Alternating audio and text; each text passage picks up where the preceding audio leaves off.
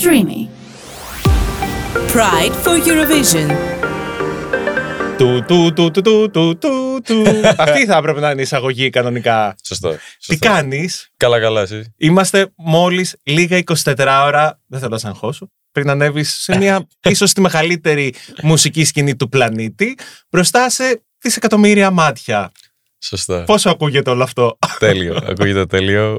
Δεν θα μπορούσαμε να είμαι παραπάνω ενθουσιασμένος. Να σου πω, ρε, εσύ, Βίκτορα, αν ας πούμε ένα παιδί στα 16 του ξεκινάει από εκεί, στα 25 ας πούμε, πού μπορεί να φτάσει; Θα δείξει. θα δείξει. Τι Δείξει. στόχους, τι όνειρα έχεις; Πώς ξεκίνησε όλο αυτό το ταξίδι με τη μουσική; Τα πάντα. Ο στόχος είναι ο υψηλότερος πάντα. Θέλω απλά να βγάλω τη μουσική μου μπροστά έξω και να βοηθήσω άτομα να εκφραστούν. Που νομίζω το χρειαζόμαστε όσο σε αυτή τη γενιά που είμαστε. Αυτή, γενικότερα. περίμενε, Και- και συγγνώμη, όλες- συγγνώμη, όλες θα οι σε γενιές. διακόψω. Αυτή η φωνή είναι αλήθεια τώρα. Ποια φωνή; Αυτή η φωνή. δηλαδή, Έτσι που μιλάς. μιλάω τώρα. Ε, Έτσι δε- μιλάω. δε- Δεν μου ήρθε στον κόντ. Συγγνώμη. Όχι, όχι. όχι. Τι συγγνώμη, είναι τέλεια. Όχι, μιλά- μι- μιλάω έτσι χαλαρά. Είναι on πραγματικότητα purpose. αυτή η φωνή, θέλω να πω. Μμμ. Δεν δεν ρίχνεις αυτό τον τόνο, ας πούμε, Όχι, να το όχι, πες όχι. λίγο μυστήριο. Στα, στα ελληνικά, για κάποιο Ναι. λόγο, μιλάω λίγο πιο βαθιά. Α, από ναι. ό,τι μιλάω στα αγγλικά. Ε, είναι στα λίγο αγγλικά, πιο- I talk πιο a little βαριά- like this. πιο βαριά ναι, ναι, γλώσσα. σωστά, ακριβώς. Νομίζω είναι και λίγο η γλώσσα, αλλά, αλλά έτσι μιλάω. Και είμαι και χαλαρός. Δηλαδή, αν, αν ενθουσιαστώ, θα, θα πάει πιο ψηλά η φωνή. Εκφράζεται και η φωνή μου όταν μιλάω. Τέλεια. αλλά ναι. Πότε κατάλαβες λοιπόν ότι έχεις αυτό το εργαλείο και μπορείς να το χρησιμοποιήσεις για να κάνεις μουσική, να κάνεις τραγούδια δικά σου. Νομίζω το μόνο εργαλείο που χρειαζόμουν είναι το, ήταν να το αγαπάω. Like, αυτό, αυτό ήξερα πάντα. Ήταν αγαπά, αγαπάω τη μουσική. Αυτό φτάνει γιατί εφόσον αγαπάς κάτι, το κάνεις. Και το κάνεις πολύ και όσο το κάνεις, εξασκίζεσαι. Μμμ. Ωραία, επειδή είσαι πάρα πολύ μικρός και επειδή έχεις αποκτήσει πολύ δημοσιότητα από το κομμάτι της Eurovision, πάμε εντάχει να πούμε για κάποιον που δεν σε ξέρει καθόλου ποιος είσαι, από πού μας έρχεσαι, πού μεγάλωσες, πώς ζεις σήμερα. Πολλά ήταν αυτά. Ονομάζομαι Βίκτορας Βερνίκος.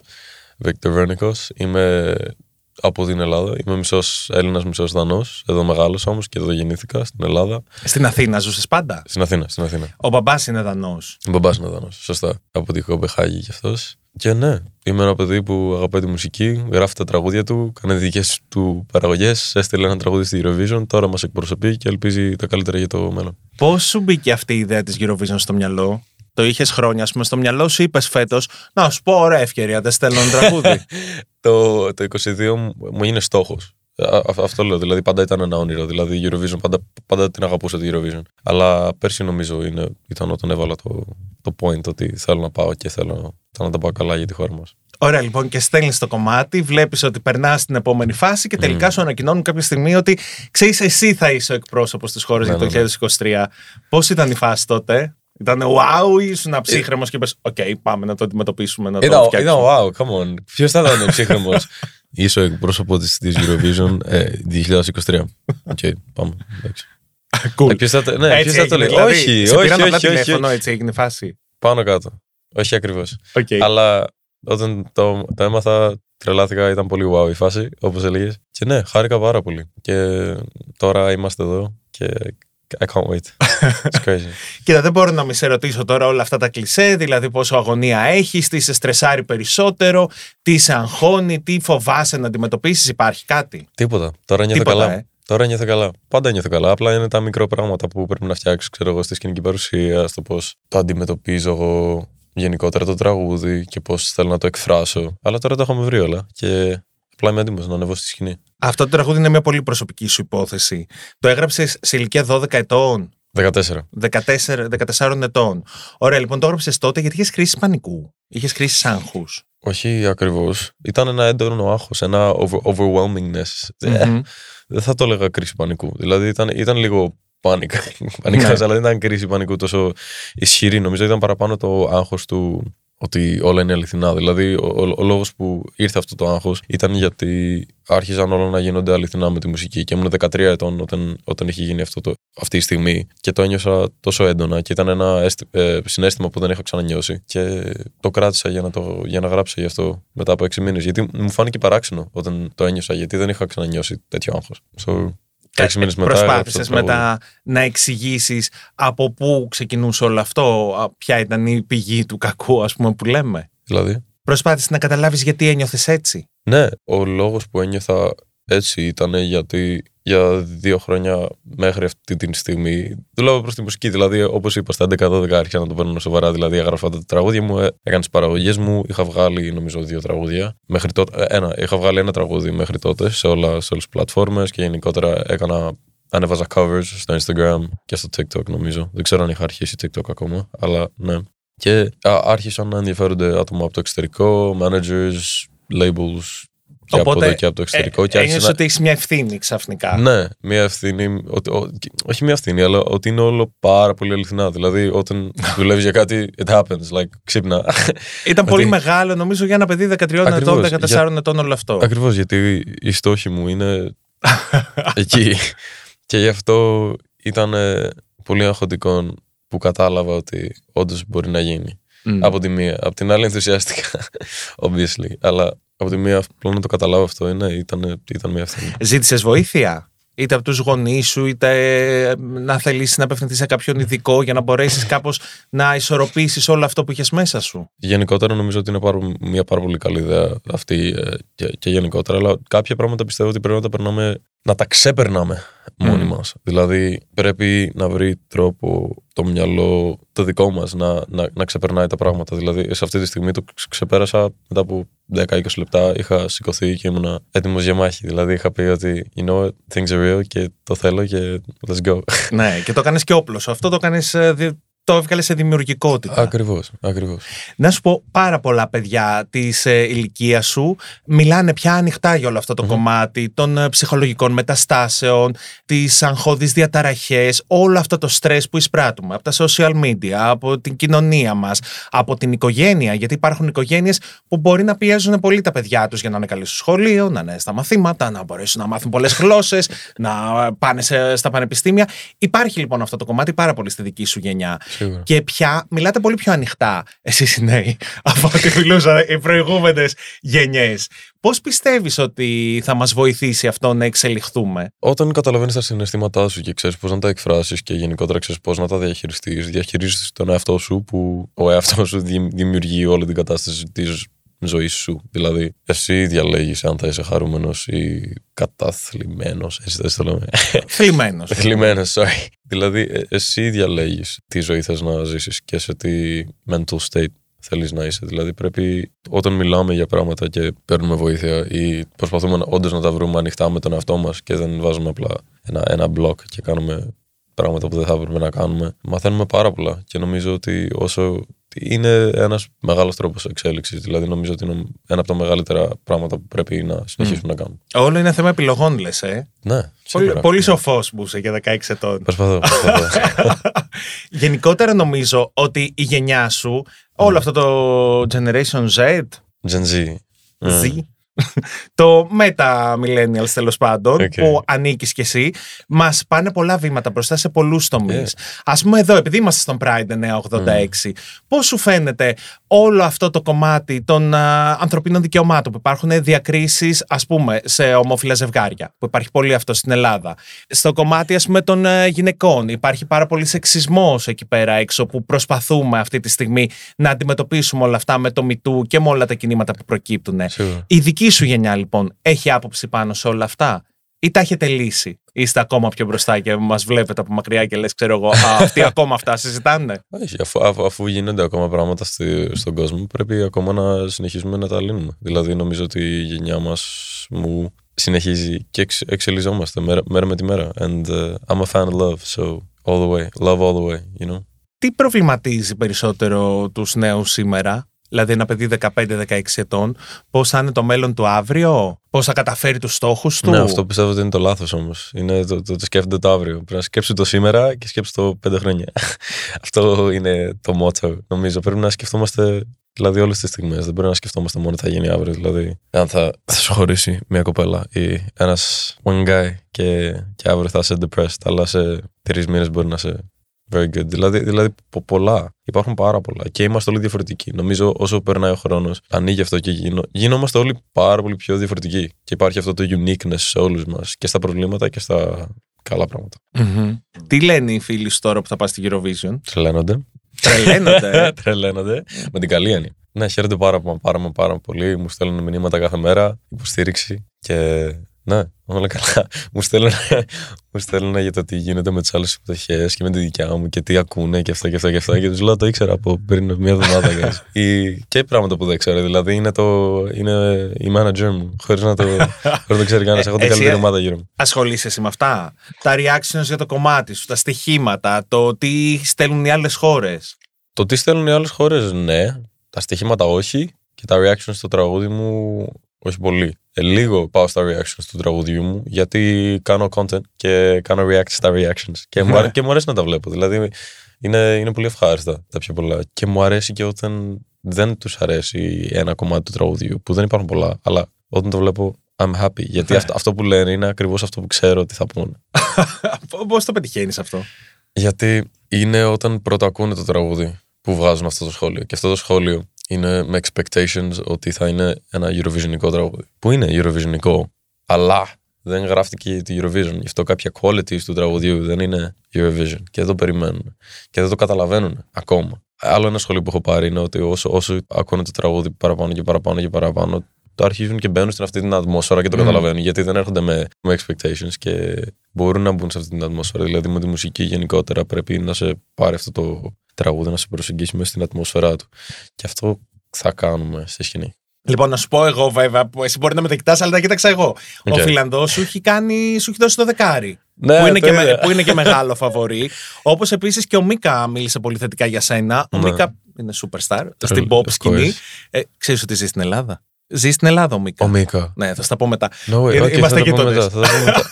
ο No way. Μίκα παρουσίασε πέρυσι το διαγωνισμό στο Ναι, ναι, ναι, Τωρίνο. το ξέρω. Φέτος έκανε κάποια reaction σε κομμάτια που του αρέσανε Μμμ. και σου έδωσε την τέταρτη θέση. Σωστά, το είδα. Πώς το είδα. φαίνονται αυτά; Ήταν, ήταν πάρα πολύ όμορφα όταν τα είδα όλα αυτά. Χάρηκα πάρα πολύ που το άρεσε του Μίκα και του Κάρια. Γιατί είπαν πάρα πολύ. ο Μίκα όταν το είδε στο TikTok έκανε ένα, ένα συναισθηματικό τέτοιο. ο- ο- Όπως κινήθηκε ήταν πολύ heartwarming. Πώς να το πω. Και ο Κάρια είναι τρελός της Φινλανδίας ο εκπρόσωπος φέτος. Και ναι, τον αγαπώ πολύ, τους αγαπώ και τους δύο και τους εκτιμώ πάρα πολύ που είπαν αυτά τα ωραία λόγια για το τραγούδι. Ποιον ανυπομονείς να γνωρίσεις Τον στην Κάρι. Eurovision; ναι.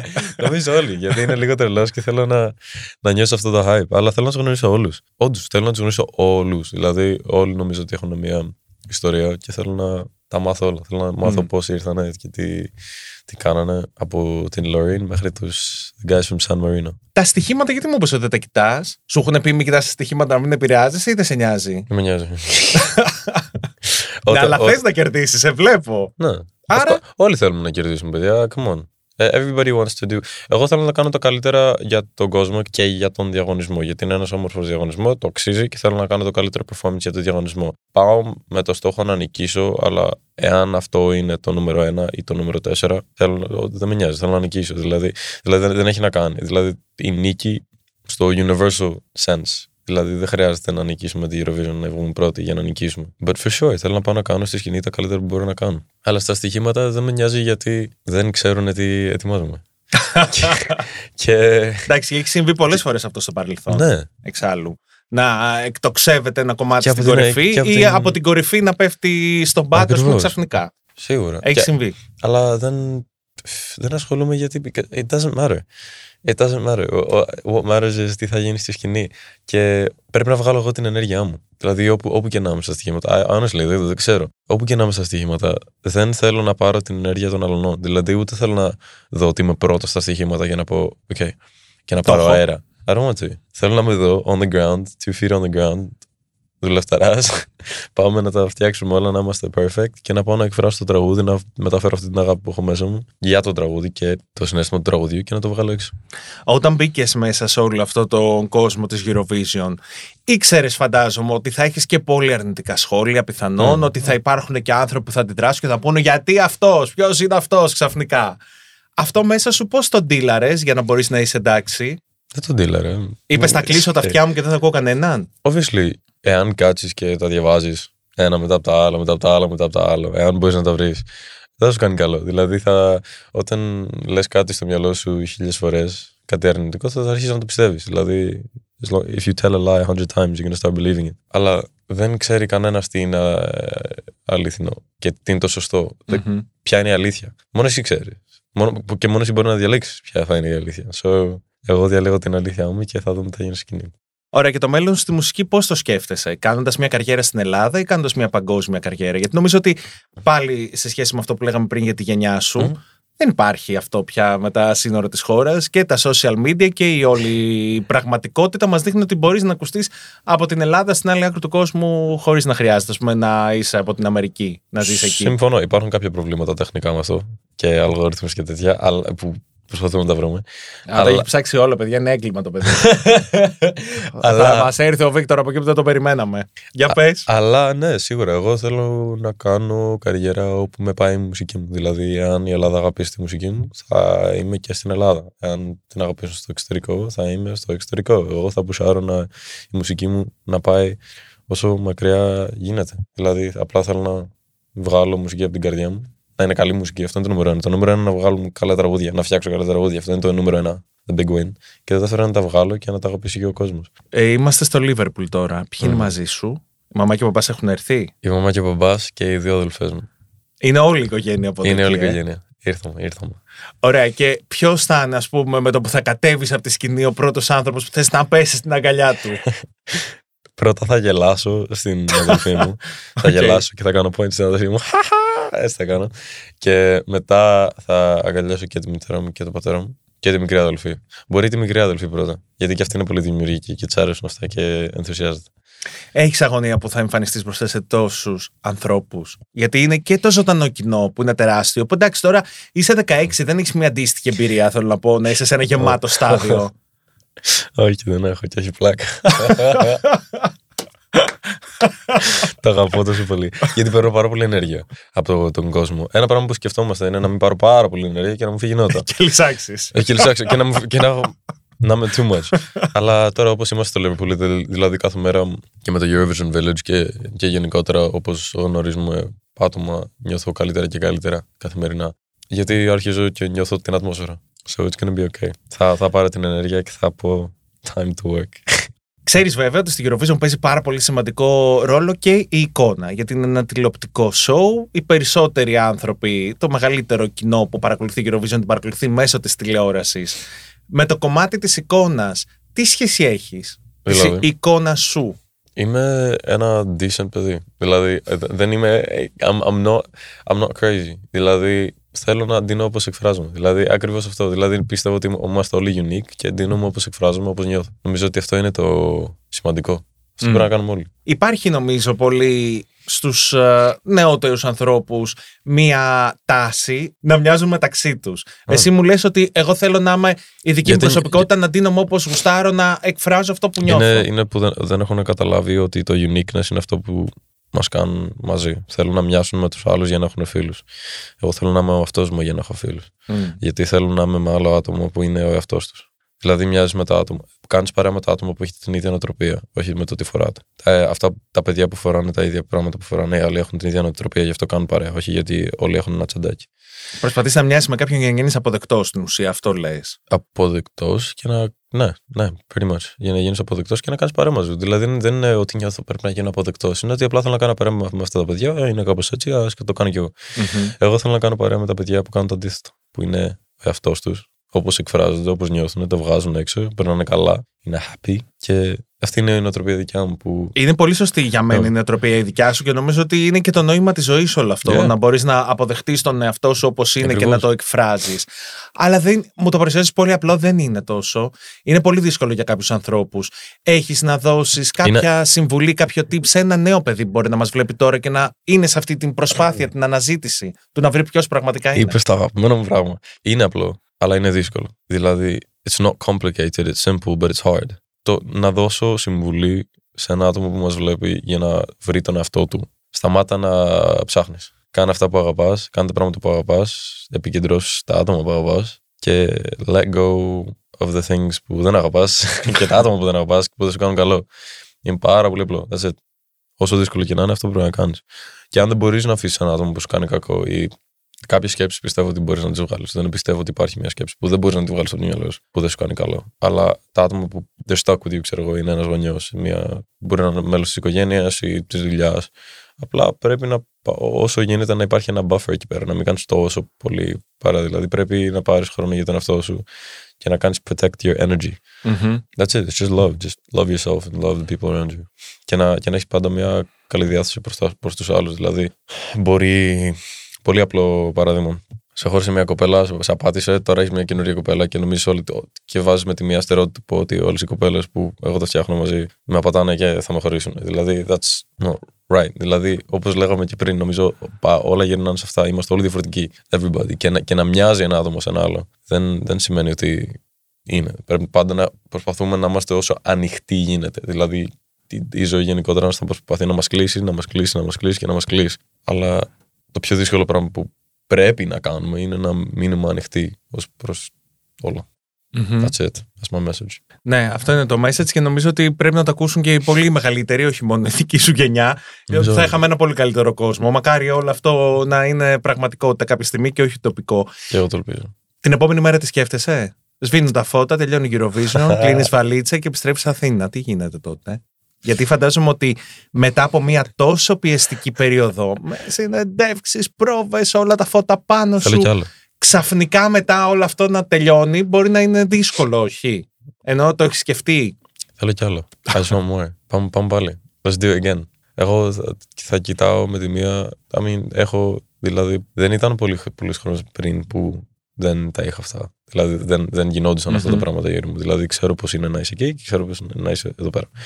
Να θέλουν άτομα να κάνουν συνέντευξει μαζί σου, like you, you beautiful human, και να μην θέλουν και να, και να μην υπάρχει αυτή, αυτό το ενδιαφέρον. Αλλά εγώ θα συνεχίσω όπως έκανα και πριν να προσπαθώ να υπάρχει αυτό το, το- όχι το hype, not the hype, αλλά το, αυτό, αυτό το ενδιαφέρον. Like, I, I just θέλω να συνεχίσω να βγάζω μουσική.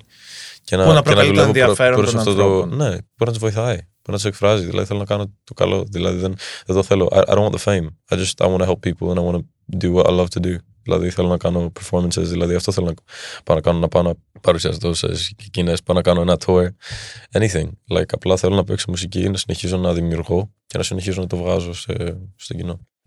Κλείνοντας, ποια είναι η τελευταία σου σκέψη πριν κάνεις αυτό το ένα βήμα και ανέβεις πάνω στη σκηνή στο Λίβερπουλ; Έχεις κάτι που θα σκεφτείς, μια αγκαλιά, κάτι, ένα αντικείμενο που δεν ξέρω. Δύο πράγματα. Πρώτο, να σταματήσω την καρδιά μου να χτυπάει τόσο δυνατά. Και το δεύτερο είναι να θυμηθώ ότι αυτό το συνέστημα που χτυπάει η καρδιά δυνατά τώρα είναι αυτό που ένιωσα όταν έγραψα το τραγούδι. Και θα πάω να χρησιμοποιήσω αυτό το συνέστημα για να εκφράσω το τραγούδι. Και το τρίτο, oh, έχω τρία. και το τρίτο είναι. Πάμε, Ελλάδα μου. Let's go. Come on. Για την Ελλάδα το κάνουμε αυτό. We're doing it for Greece και το κάνουμε για όλους. Δηλαδή, απλά θέλω να μεταδώσω αυτή την αγάπη που έχω μέσα μου για τη χώρα μας και για όλη την Ευρώπη και για όσους θα, θα βλέπουν. Θα ενθουσιαστώ τόσο πολύ και θα μπω στο mood. That's what you need to do. Αυτό θα είναι το δεύτερο. Και το τρίτο, το τελευταίο, πρέπει να είναι το, το ότι μπαίνω στο mood και στην ατμόσφαιρα για να πάω να εκφράσω το τραγούδι. Έτσι θα γίνει. Μιας και είμαστε εδώ σε ένα Pride podcast, για ποιο πράγμα Μμμ. είσαι πιο υπερήφανος σήμερα; Που έχω τόσο, μια τόσο όμορφη οικογένεια και χώρα πίσω μου που με υποστηρίζει. That's it. Καλή επιτυχία. Ευχαριστώ. Θα είμαστε εκεί Let's go. όλοι. Τέλεια.